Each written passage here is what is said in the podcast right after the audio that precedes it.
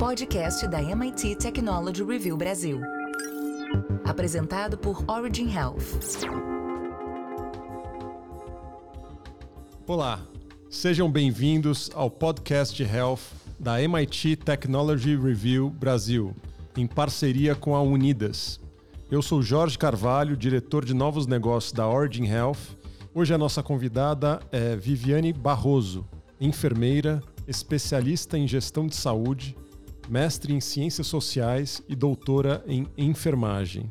Viviane, seja bem-vinda. Olá, boa noite. Muito bom estar por aqui. Obrigada pelo convite. Viviane, nos conte como você entrou nesse universo da saúde e também um pouco sobre a CACI, por favor. Bom, acho que primeiro falar que a saúde foi uma escolha de muito precoce, né? Acho que eu não tinha dúvidas que estaria trabalhando, né, transitando aí no universo da saúde. A escolha pela enfermagem também foi uma escolha bastante óbvia, assim. Eu tinha muita certeza que queria estar trabalhando com o cuidado, né, o cuidado das pessoas, o cuidado das comunidades, da coletividade. E logo que me formei, a gestão acabou me conquistando, assim. Eu acho que eu comecei na assistência como enfermeira, enfermeira de família, trabalhando em unidades básicas, mas sempre tinha algo que me levava para a gestão. Era um convite para coordenar um projeto, é, pensar, elaborar um programa, fazer um treinamento. E aí eu resolvi, em algum momento aí desse percurso, assumir essa, esse chamado né, para trabalhar com a gestão de saúde. Fui me especializar em gestão de sistemas de saúde, gestão de saúde, e acabei entrando nesse universo aí da gestão. É, eu comecei na saúde pública, né, tenho um percurso na saúde pública, é, trabalhando com com sistemas de saúde, na coordenação e implantação de programas como Saúde da Família em, em grandes centros urbanos, até receber o convite para fazer um pouco isso acontecer na saúde suplementar. Já faz bastante tempo isso, Jorge. Eu já tenho mais de 25 anos de formada, é, mais de 20 na saúde suplementar, é, sempre trabalhando essa perspectiva da gestão, de da gestão de saúde populacional, trabalhando com territórios mais amplos, né? atualmente na, na gestão do estado de Minas, na CACI Minas Gerais. Então, começando na saúde pública, depois da saúde suplementar, mas sempre com esse olhar da gestão dos sistemas, né? transformando aí um pouco, especialmente a atenção primária, que é o meu meu foco de atuação principal, assim, né? Sou responsável pela gestão de serviços que atuam na atenção primária à saúde. E, e na saúde suplementar, o início foi na CACI mesmo? Na saúde suplementar, sim, foi na CACI. Tem até uma história curiosa sobre isso. Eu entrei para a CACI para implantar a saúde da família, né? Que, que a época, isso foi 2002 mais ou menos, começava a crescer nos centros urbanos. E comecei em Belo Horizonte e em Belo Horizonte, na saúde pública, a gente ainda não tinha a saúde da família como uma estratégia implantada. Então, interessante, né, que em Belo Horizonte, uma capital, né, uma capital importante dentro uhum. aí do uhum. cenário brasileiro, a saúde suplementar iniciou a implantação da estratégia de saúde da família antes da gestão pública, né? Então, venho aí é, chamando, né, trazendo um pouquinho a história da saúde da família em Belo Horizonte a partir da história da Cassim. E conta pra gente, pra nossa audiência, é, um pouco sobre a Cassi, né? Qual a abrangência, quantas vidas vocês gerenciam? Conta um pouquinho pra gente, por favor. Bom, a Cassi é uma autogestão, né, em saúde, na saúde suplementar. É, é uma a maior autogestão, né, de saúde do país. É, em Minas Gerais, a gente tem diferentes planos, né? Quando a gente considera todos os planos que assistimos em Minas, a gente está falando de mais de 150 mil vidas, é, especificamente é, em Belo Horizonte, aproximadamente 25 mil, 30 mil vidas. Mas quando a gente olha para o cenário nacional, né, nós estamos falando aí de 600 mil, 700 mil, a depender de como a gente olha para esses planos. Então, estamos falando realmente da maior autogestão do país, é bastante importante, né? tanto no sentido de ser vanguarda muitas vezes na implantação de diferentes projetos, como eu citei aqui, né, saúde da família na atenção primária, na saúde suplementar começa com a CACI, né? É, e aí é, a gente está falando dessa magnitude, né, de uma autogestão dessa magnitude, que a gente sabe que tem muito a contribuir para fortalecimento dos sistemas de saúde de forma geral, para indução né, de, de, práticas, de boas práticas, de estratégias, né, de caminhos. A gente vem consolidando aí ao longo desse tempo o nosso modelo de atenção integral à saúde, é aquilo que vai nos dando é, o norte, né, vai conduzindo aí a gestão para aquilo que a gente quer alcançar. Agora, né, e cada vez mais expandindo a atenção primária, a gente está com um projeto ousado aí para 2024, fazer uma expansão da atenção primária para 100% da nossa população, vai ser bastante Uau. desafiador, né? a gente né, faz pensar a cobertura dessas, de todas essas vidas, né, com uma equipe de saúde, uma equipe ampliada, com médico, enfermeiro, nutricionista, assistente social, psicólogo. Então, a gente vai dar um, um salto grande aí é, em 24, se tudo correr como a gente está imaginando. Legal. Deixa eu te fazer uma pergunta nesse sentido. É, acho que você deu parte da resposta já, é, mas a gente vive no momento é, já vem de alguns anos, né? Um crescente questionamento sobre o nosso modelo vigente de saúde suplementar no Brasil, né? É, os custos crescendo acima da inflação corrente, a população envelhecendo e demandando cada vez mais pelos serviços de saúde, fraudes, desperdícios, pressionando ainda mais essa sustentabilidade do sistema. Como é que você vê que a gestão de saúde populacional é, pode ajudar na sustentabilidade do setor. Bacana, Jorge. Eu acho que é, o desafio de pensar, né, de superar o modelo fragmentado, ele é dos sistemas de saúde em geral, né, no Brasil, fora do Brasil, na saúde suplementar, né, então acho que ao longo dos anos temos pensado estratégias, dispositivos, né, é, pensado diferentes formas de organizar nosso sistema de saúde exatamente para superar essa ideia né, do foco na doença, no tratamento, é, né, esse modelo de cuidado que não vê o sujeito como um todo, né, na medida em que a gente é, é, pagador de doença, né, eu acho que essa é uma boa expressão, pagadores de doença muito mais do que promotores da saúde, né, e, e, a gestão populacional, ela, ela conversa diretamente com a lógica que talvez seja oposta a essa do sistema fragmentado, que é de fazer a gestão pela organização da rede de atenção integral à saúde, né? de como é que você organiza o sistema baseado em necessidades populacionais, né? não só é, organizando é, é, organizando a oferta, né? não só entregando o serviço para que as pessoas façam utilização, mas pensando qual é a oferta e qual é a estratégia para atender melhor essas necessidades. Né? Então, é, pensar a organização de redes de atenção integral, né? onde os serviços estão conectados, interligados, onde existem linhas de cuidado, percursos ideais, vamos dizer assim, para dar conta das necessidades assistenciais, né? É, e aí a, a, gestão de saúde populacional ela está intimamente relacionada a isso, né? Eu vou organizar a minha rede de atenção integral na medida em que eu conheço necessidades populacionais e organizo a minha oferta assistencial a partir dessas necessidades. Né? Então, não tenho dúvida que a, a, a, gestão de saúde populacional, né, ela vem junto com a organização da rede para fazer um enfrentamento a essa lógica do sistema fragmentado, né, que é é reativo, é episódico, né? É, não trabalha necessidades é, dos indivíduos, né? vai, vai atendendo ali as demandas, né? na medida em que a doença aparece, que o sofrimento se instala e que as pessoas vão procurando, né? meio desordenadamente até, né? sem saber aonde se dirigir, quando se dirigir. Né? Então a gente faz o enfrentamento de tudo isso é, desenhando aquilo que a gente imagina né, serem os percursos ideais para as diferentes necessidades de saúde mesmo. Então, para cada, é, para cada pessoa, na medida em que faz parte de um coletivo, que está associada a um conjunto de riscos, né, vai se pensando um desenho ideal linhas de cuidado, portas de entrada, tipos de serviços, né?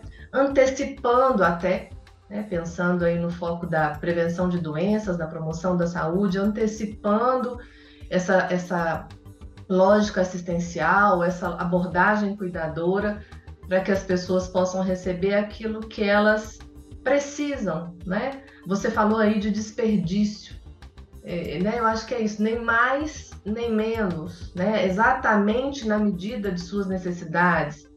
É, talvez a gente pudesse usar aqui a expressão do, do subcuidado e do sobrecuidado, né? Então, quantas uhum. vezes na nossa realidade a gente tem pessoas que estão subcuidadas, elas precisariam receber mais cuidado e não recebem, né? Ou porque não estão doentes ainda, né?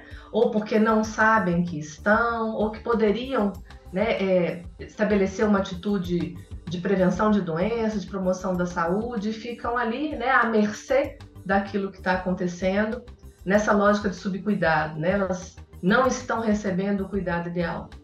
Por outra, né, em outra, outra perspectiva, a gente tem sobrecuidado, aquelas pessoas que podem estar recebendo né, cuidados que não são os ideais, né, para além daquilo que precisam, gerando inclusive riscos né, de iatrogenias, de desfechos indesejados, inesperados. Então, eu acho que é isso, né? Você falou do desperdício, eu acho que quando a gente otimiza recurso na medida da necessidade, né, o que é que a gente precisa entregar para um conjunto de pessoas a partir dos riscos, a partir de suas fragilidades pessoais, a partir dos determinantes sociais que influenciam a condição de saúde dessas pessoas, né? Então, na medida em que eu consigo identificar melhor isso, eu consigo prover o cuidado ideal, né? evitar desperdício, otimizar recurso. É, você falou de sustentabilidade, né? Então, acredito é, de fato que a sustentabilidade passa por essa capacidade que os sistemas de saúde vão, vão, vão ter, né, vão ter que assumir de gerar o cuidado de saúde necessário né, para cada uma das pessoas no momento certo, na dose certa, né? Então, é, é dose, tempo, resposta, né? Aquilo que eu posso ofertar no tempo certo, na quantidade certa, para que a gente tenha o um melhor desfecho de saúde. E aí, desfecho não só para o sistema, né? O desfecho pensando também a, a satisfação né, do, do, do, indivíduo, a satisfação da pessoa, a, a experiência, né? A geração de valor, esses conceitos aí que a gente encontra vez ou outra nas discussões da saúde, mas fazendo isso acontecer de fato, né? Na medida em que eu conheço os riscos, sei onde estão as pessoas, né? identifico o que elas precisam, oferto o que elas precisam no tempo certo, na medida certa. É, eu queria pegar o gancho né, na sua resposta, acho que a gente poderia. A sua resposta foi, foi bem completa, a gente poderia é, falar durante algumas horas sobre cada item que você colocou, mas eu acho que um, um, item super importante aqui foi que você colocou identificar necessidades populacionais. Né? A gente sabe existe um gap grande de informação na saúde, é, não deve ser diferente para vocês na CACI. É, por exemplo, entender perfil epidemiológico é fundamental para gerir bem uma carteira. Outra questão importante é estratificar risco, como você mesmo colocou, risco de doença, e atuar em cima dessas informações. É, dados têm se transformado cada vez mais em um elemento importante para gerir sistemas de saúde. Como é que vocês lidam com isso, com essa fragmentação do sistema e e, e também de dados. Você tem toda a razão, assim, acho que para todo o sistema o desafio, né, da informação, dos dados, ele, ele existe, né, é, acho que cada um, cada um de nós no sistema, na, na operadora, vai tentando encontrar aí as alternativas, né, porque, é, de fato, quanto mais a gente consegue captar esse dado numa condição ideal, né? Mais a gente consegue identificar essa necessidade e, e não tem sido diferente para Cassi, né? Essa questão desse desafio aí. Acho que com o tempo a gente vem avançando muito, né? Acho que a gente tem conseguido cada vez mais, talvez olhar para essas informações que que a gente acaba tendo como pagador de doença mesmo, né? Quando um paciente usa um serviço, né? Quando a gente paga uma fatura, quer dizer, a gente, no fundo, tem muitas informações, né? Que se a gente trabalhar bem, se trabalhar bem aí os algoritmos, né? Se estudar bem essa composição, se definir bem marcadores, né? Se buscar aqueles elementos chaves para levantar informação, a gente consegue gerar muita, muita informação mesmo para pensar e para trabalhar, né? Então, conhecer perfil epidemiológico é, é fundamental. Nem sempre os sistemas nos ajudam, especialmente quando a gente não está diretamente no cuidado, né? Quando esse cuidado está sendo realizado por prestadores, prestadores credenciados, é, ou quando os dados não são obrigatórios, né? Na medida ali da coleta. Então, sempre tem a questão da sensibilização, né? Sempre existe a necessidade de fortalecer parcerias, né? de, de trabalhar nessa parceria com prestadores no sentido de, de como é importante a gente junto produzir informação de qualidade, porque essa informação de qualidade retroalimenta né, nossa, a, a gestão do sistema né, e, e, faz, e traz melhorias para esse sistema. E quanto mais a gente tem essa população perto da gente, aí eu vou falar de novo da atenção primária, né? Quanto mais eu acompanho esses pacientes, mais eu também vou tendo acesso a informações que vão contribuir para a qualidade do cuidado, né? para a organização do sistema, para a oferta assistencial. Eu te diria que hoje, né, na CACI, usando a nossa realidade, é, a gente não tem 100% da população acompanhada na nossa atenção primária. Eu te disse que a gente está querendo dar um salto aí, né, ousado para essa expansão aí para 100% dela. Mas essa população que está mais próxima de nós, é, a gente consegue levantar muito mais dados, né? E, e, com isso conseguir um conjunto maior de informações para pensar a própria estratégia de cuidado. Então, a gente vai chegando cada vez mais perto, né? Desse indivíduo, desse indivíduo que tem um, uma determinada doença, e aí a gente vai avançando se essa doença está controlada ou não está controlada, né? É, em que nível de controle esse paciente se encontra, né? onde estão as brechas de cuidado, quais as lacunas que a gente precisa preencher em relação ao cuidado desse sujeito. E aí, quanto mais próximo eu estou, mais informação de qualidade eu tenho, mais eu consigo pensar a gestão populacional. Então, acho que isso foi acontecendo na CACI, e acho que isso acontece nas operadoras, né, de forma geral. Quanto mais a gente vai se aproximando do cuidado desse paciente ali na atenção básica, na atenção primária, mais a gente vai conseguindo levantar dados, vai ampliando a nossa visão em relação a essa carteira, né?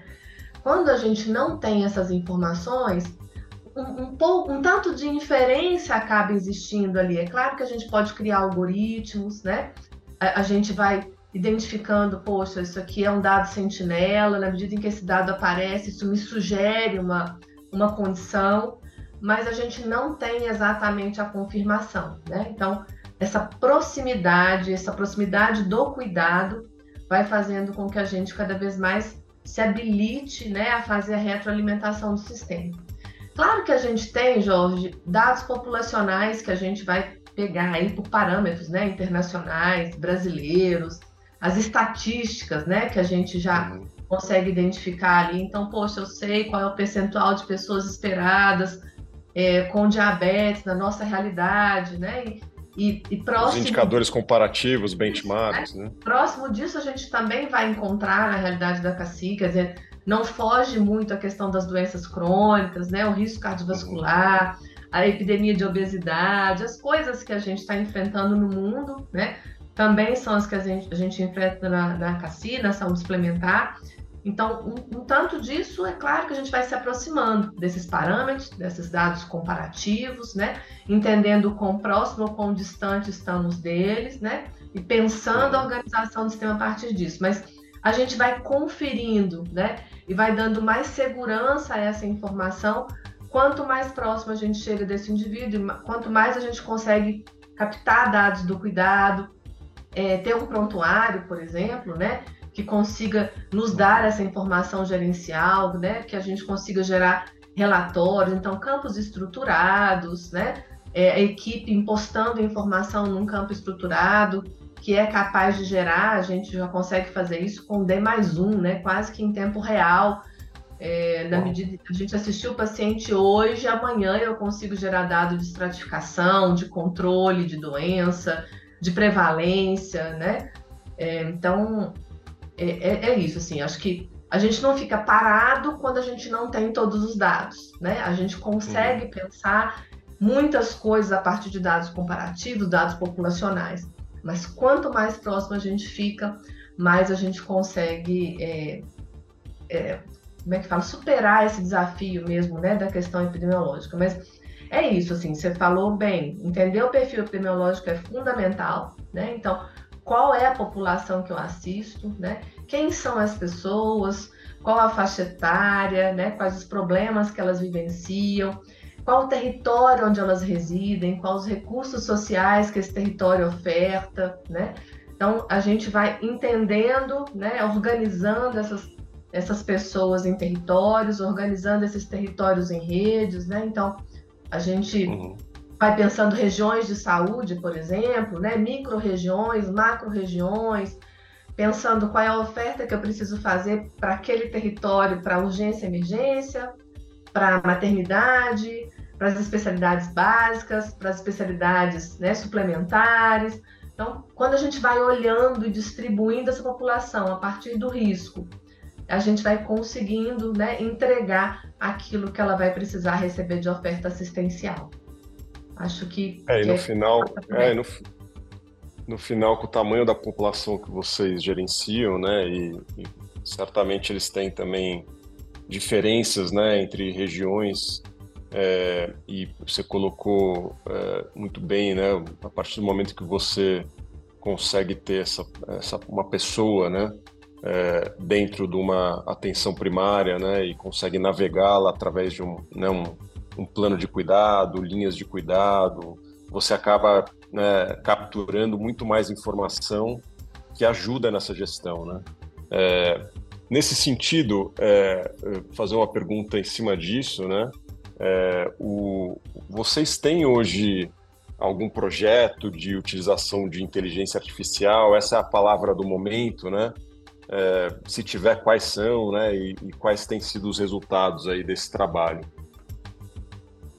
Interessante, Jorge. É, até vou voltar um ponto antes de responder a sua pergunta, que você estava aí fazendo a síntese, né, do que eu, do que eu comentei, e, e isso me trouxe aqui um, um outro ponto que eu acho que é interessante a gente mencionar. A, é, a gente fala em gestão populacional, né, e fala na estratificação, mas eu, eu, gosto muito de pensar essa informação chegando em diferentes níveis, assim. É, né, olhando para a minha atuação, né, estou pensando Minas Gerais, é, isso me dá um, um olhar para a população de um estado, né, como eu disse, para regiões de saúde dentro desse estado, micro-regiões, macro-regiões, né, pensando a oferta de rede assistencial, de programas, pensando intervenções para essa amplitude. Né? Quando a gente olha a CACI como um todo, a gente está olhando essa amplitude nacional, né?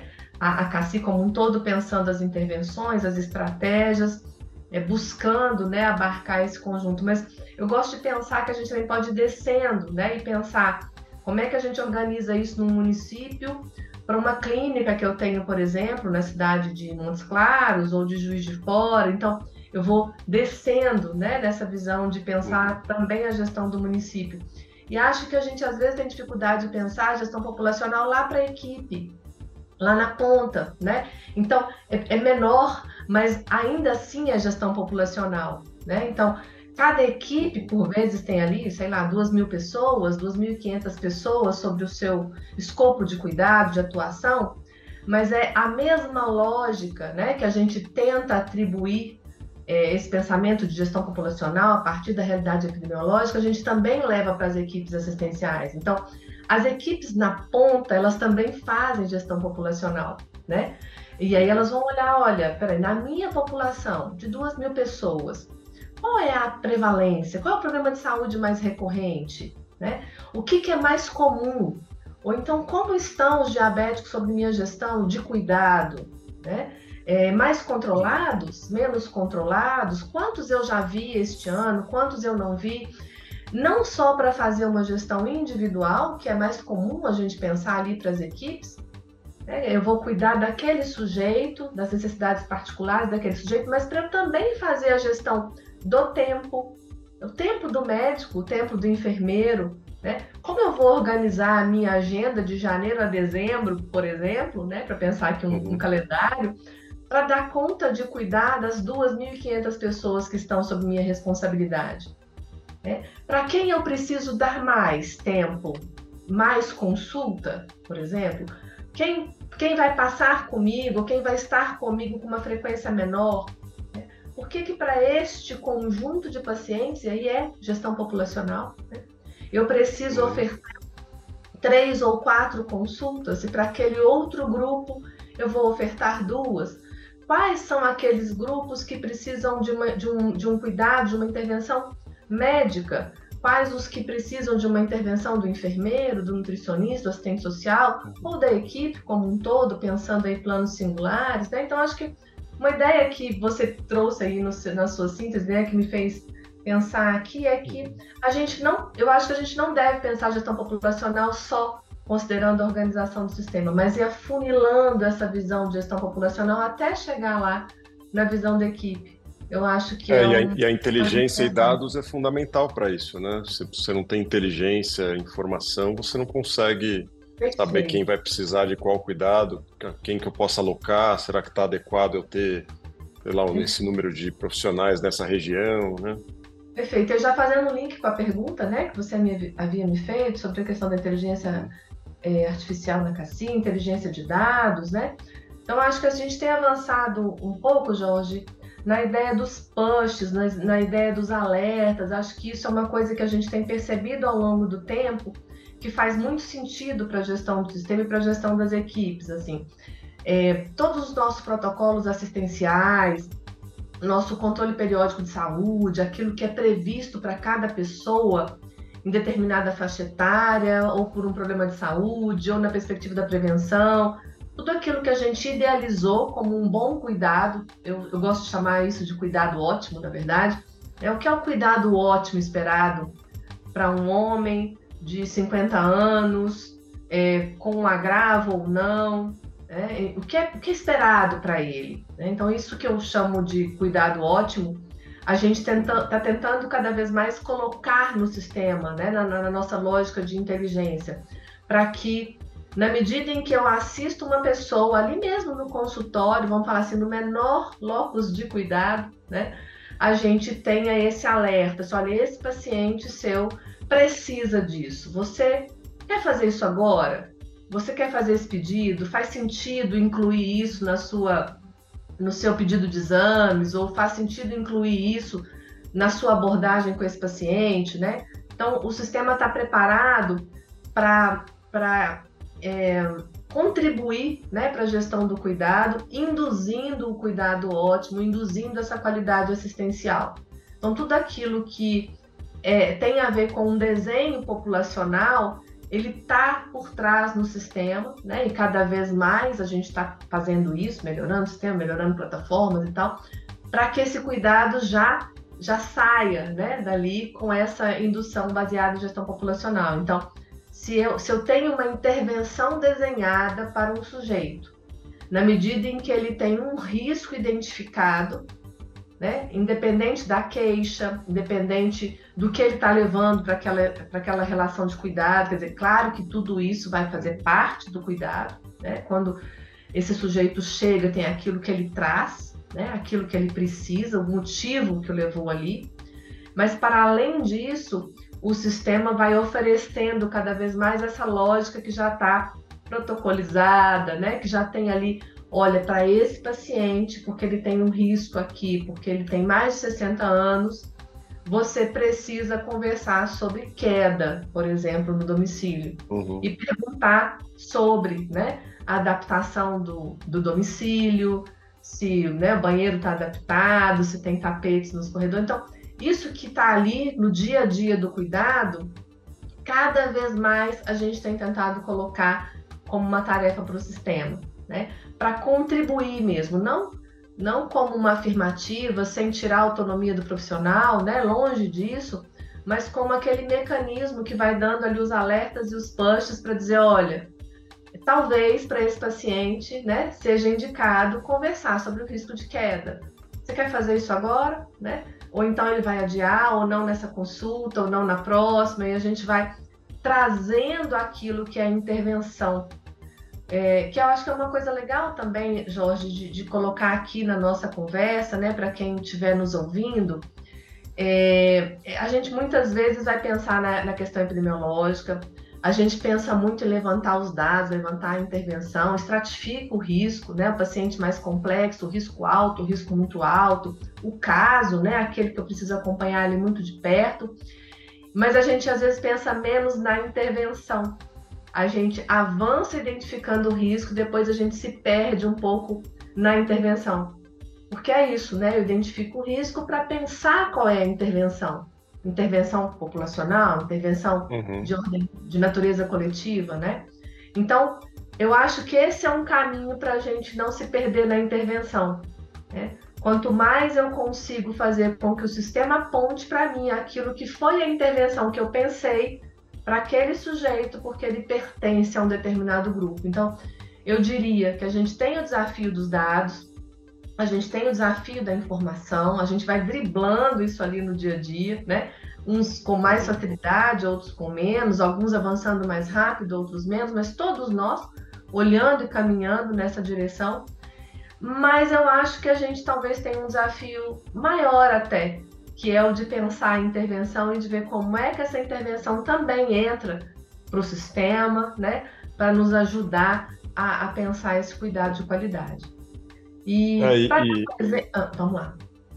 Não, desculpe, olha que interessante, né? Você falou de intervenção e que vocês têm usado o push, né, com inteligência artificial para, no final das contas, mudar o comportamento das pessoas, né? É, como é que como é que você tem visto? Aí eu quero quero juntar duas perguntas aqui em uma. Mas primeiro, como é que você vê é, o papel das pessoas, do indivíduo, né, na gestão da sua própria saúde? E como é que é, as empresas contratantes né, podem contribuir para a melhoria da qualidade e sustentabilidade do sistema. Poxa, Jorge, acho que agora você está me dando um presente assim com essa, com essa pergunta, né? Você está falando com uma pessoa que é entusiasta de uma, de uma área específica do conhecimento, que é a medicina do estilo de vida. É, poxa, eu tenho assim, me debruçado muito, estudado muito a medicina do estilo de vida e cada vez estou mais convencida de que a sustentabilidade do sistema, né, voltando lá na sua primeira pergunta, passa pela nossa capacidade de contribuir para que as pessoas adotem estilos de vida, hábitos de vida melhores. Né? E aí, como é que a gente faz isso? Né? Então, como é que a gente incorpora né, na, na, gestão do cuidado, na gestão do sistema, elementos relacionados a estilo de vida, né, a, a, a, ciência do comportamento.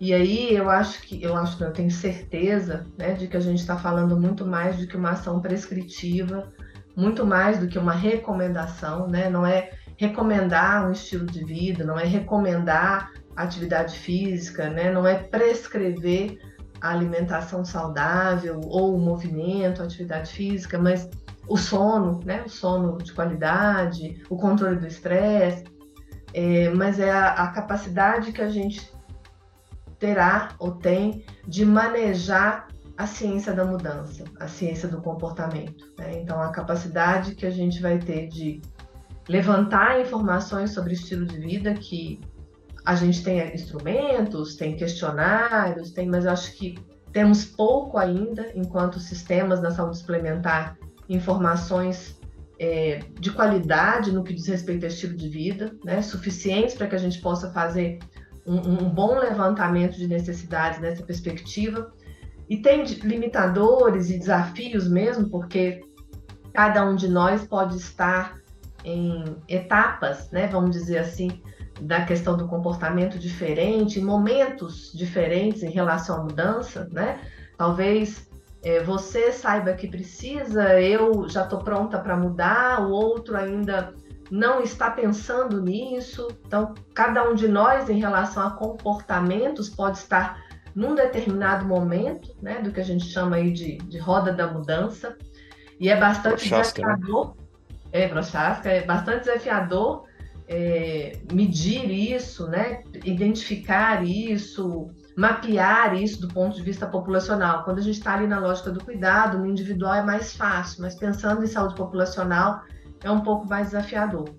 Mas eu diria que passa por a gente não ser prescritivo, né? Não é só o recomendar, é como é que a gente pode ajudar esses sujeitos a, a trabalharem, né, uma determinada mudança, mesmo que seja pequena. A gente fala do poder atômico, né, das mudanças aí. Pequenas mudanças levam a outras mudanças. E, e eu, assim, né, imaginar que a inteligência artificial pode também contribuir para que a gente possa alcançar essas pessoas, sugerir pequenas mudanças, né? identificar as questões do comportamento, as dificuldades, induzi-las né, a comparecer aos serviços de saúde, a procurar o profissional quando ela estiver pronta para a mudança. Então, se a gente conseguir chegar nesse feeling, né, de poxa, olha aqui, esse sujeito está pronto, ele está mais próximo ali dessa transformação que a gente espera. E aí, chamar esse sujeito ali, né, para perto da gente, para dizer, olha, vem cá, eu posso te ajudar. Né? Mas eu diria que é talvez passe pela nossa capacidade de é, trabalhar a ciência do comportamento, né? E traduzir isso que a ciência do comportamento está trazendo para a gente em relação ao estilo de vida para metadados, para dados, né? Para a inteligência artificial aí nos, nos ajudar. É... É, e, e você sabe que você sabe, Viviane, que, que tem um, um Talvez a principal referência de dados em inteligência artificial, um, um americano Thomas Davenport, ele, ele né, já escreve e estuda sobre, sobre dados há muito tempo e ele coloca que talvez a maior, a, a, principal mudança na saúde através da inteligência artificial vai ser na, na mudança de comportamento, né? Na, em, nos dados e a inteligência artificial, os algoritmos direcionando né, as pessoas para o, o comportamento correto, seja ele qual for, né? Então, é, vai, vai ao encontro do que você estava colocando. Mas desculpa, é, eu te cortei no meio da, da resposta. Não, a gente já tem muitos exemplos, assim, Jorge, acho que pontuais, né? Coisas disponíveis nesse sentido, contador de passos, né? Grupos em que as pessoas vão se associando ali para para né, se auto-apoiarem em uma determinada mudança, né? é, alertas, celular, né? Celular conectado, smartphone. Então tem um monte de coisas assim que já estão acontecendo. Mas eu acho que o desafio é que, que essas, essa, esses, esses dispositivos encontrem as pessoas no momento certo. Eu acho que é aí que a gente está, aí é que está o pulo do gato, né? Isso uhum. pode nos encontrar no momento em que a gente não está pronto para pensar essa mudança ou para planejar essa mudança, né? Uhum. Para identificar barreiras, para identificar facilitadores, né? Para pensar as metas, né? Então, é, como é que a gente, se a gente vai, né? Como é que a gente encontra ali esse tempo mesmo, né? Que é o tempo certo para falar, bom, esse sujeito está pensando em mudar. Olha, aqui tem uma oportunidade, né? Parece que essa pessoa está procurando algo nessa direção, para que aí sim a gente possa apoiá-lo, né? Eu acho que as, a gente tem muitos dispositivos hoje, né, para induzir bons hábitos, né? É, ferramentas de, de, em que a gente tem ali pontuação, gamificação, né? Então tem muita coisa acontecendo uhum. nessa direção.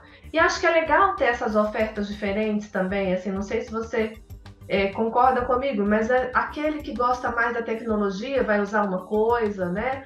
o outro vai encontrar, sei lá, apoio no clube do livro, o outro vai fazer o encontro remoto, aqueles que vão preferir os encontros presenciais. Então, acho que tem uma gama de ofertas possíveis para encontrar pessoas com diferentes perfis, né, é, é, histórias, vivências, valores. Né? Então, acho que já temos aí uma oferta interessante para para mapear, né, para a pessoa fazer ali a pontuação da sua nota, calcular o seu risco, Hoje a gente tem, inclusive na Cassi, né, a palma da mão ali, uma calculadora de bem-estar. Você pode calcular o seu risco cardiovascular e de repente, se ele está muito alto, ele vai te dizer, olha, procura o seu, seu médico, seu profissional de saúde, a sua equipe de saúde, porque tem alguma coisa aqui, ó, nesse cálculo que você fez que está chamando a atenção da gente. Então, acho que isso está muito cada vez mais na palma da mão mesmo, né? Uhum. A questão é qual é o tempo de cada um, né? Como é que a gente chega naquele momento em que aquela pessoa está é, mais pronta para essa mudança. Acho que se a gente conseguir caminhar pensando nisso na gestão populacional será muito legal. E, Jorge, só para complementar uma coisa que você perguntou lá atrás sobre a questão da CACI, dos dados, tem uma coisa que, que a gente tem avançado, assim, que é bastante interessante, inclusive houve até um compartilhamento desse trabalho da, da CACI, né, de forma nacional, é, num congresso internacional, que é uma questão do trabalho também com os preditivos, assim, acho que é uma coisa bastante interessante para as operadoras interessadas aí de repente no benchmarking, conhecer um pouco essa lógica, porque a CACI conseguiu assim trabalhar com algoritmos tentando identificar entre aquelas pessoas que nós não temos aquele cuidado próximo que eu disse para vocês, para você, né, que a uhum. gente acompanha ali na atenção primária, então pessoas que não estão conosco, que estão usando a rede, fazendo seu cuidado de saúde lá nos prestadores, de uma maneira mais distante, né, menos próxima de nós. É, a gente conseguiu, usando os dados de quem está próximo e o comportamento de quem a gente acompanha e conhece, por exemplo, que tem diabetes e hipertensão, identificar qual é esse comportamento de utilização de rede e inferir entre aqueles que não acompanhamos e que não temos proximidade de cuidado, qual uma probabilidade, uma probabilidade muito alta pode ter, por exemplo, diabetes ou hipertensão. Né? Então a gente consegue ter um preditivo aí bastante interessante, né? Então isso, isso aponta para mim, olha, essa pessoa aqui que está usando a rede, né? O hospital, o laboratório, uma especialidade que você não acompanha, você não sabe se ele tem diabetes, você não tem essa confirmação, né? Ele tem 85% de chance de estar, tá, de ter esse agravo, né? De ter diabetes. E aí isso faz com que as minhas equipes é, façam uma busca mais ativa por esse sujeito. Olha, né? Vem, vem, vem para cá, vamos, né? Vem, vem para ser cuidado conosco, inicie o seu acompanhamento, seu tratamento aqui. Então, tem uma coisa bem legal assim que a Cassi está tá, né, tá fazendo, né? A gente já está aí com, com dois estudos, né? Diabetes, hipertensão, trabalhando essa lógica do preditivo por algoritmo, que eu acho que é uma, uma coisa muito interessante, né? Então, se hoje, né, eu não tenho a cobertura de toda essa população, ela não está toda próxima de mim, eu consigo inferir a partir de algoritmo quem são aqueles que estão fora né, do meu escopo de cuidado mais próximo que tem um risco maior de ter uhum. uma determinada doença. Eu acho que essa é uma, uma, uma contribuição legal para deixar aqui na nossa conversa. Muito interessante. Nosso papo está maravilhoso, é, mas a gente está chegando no final.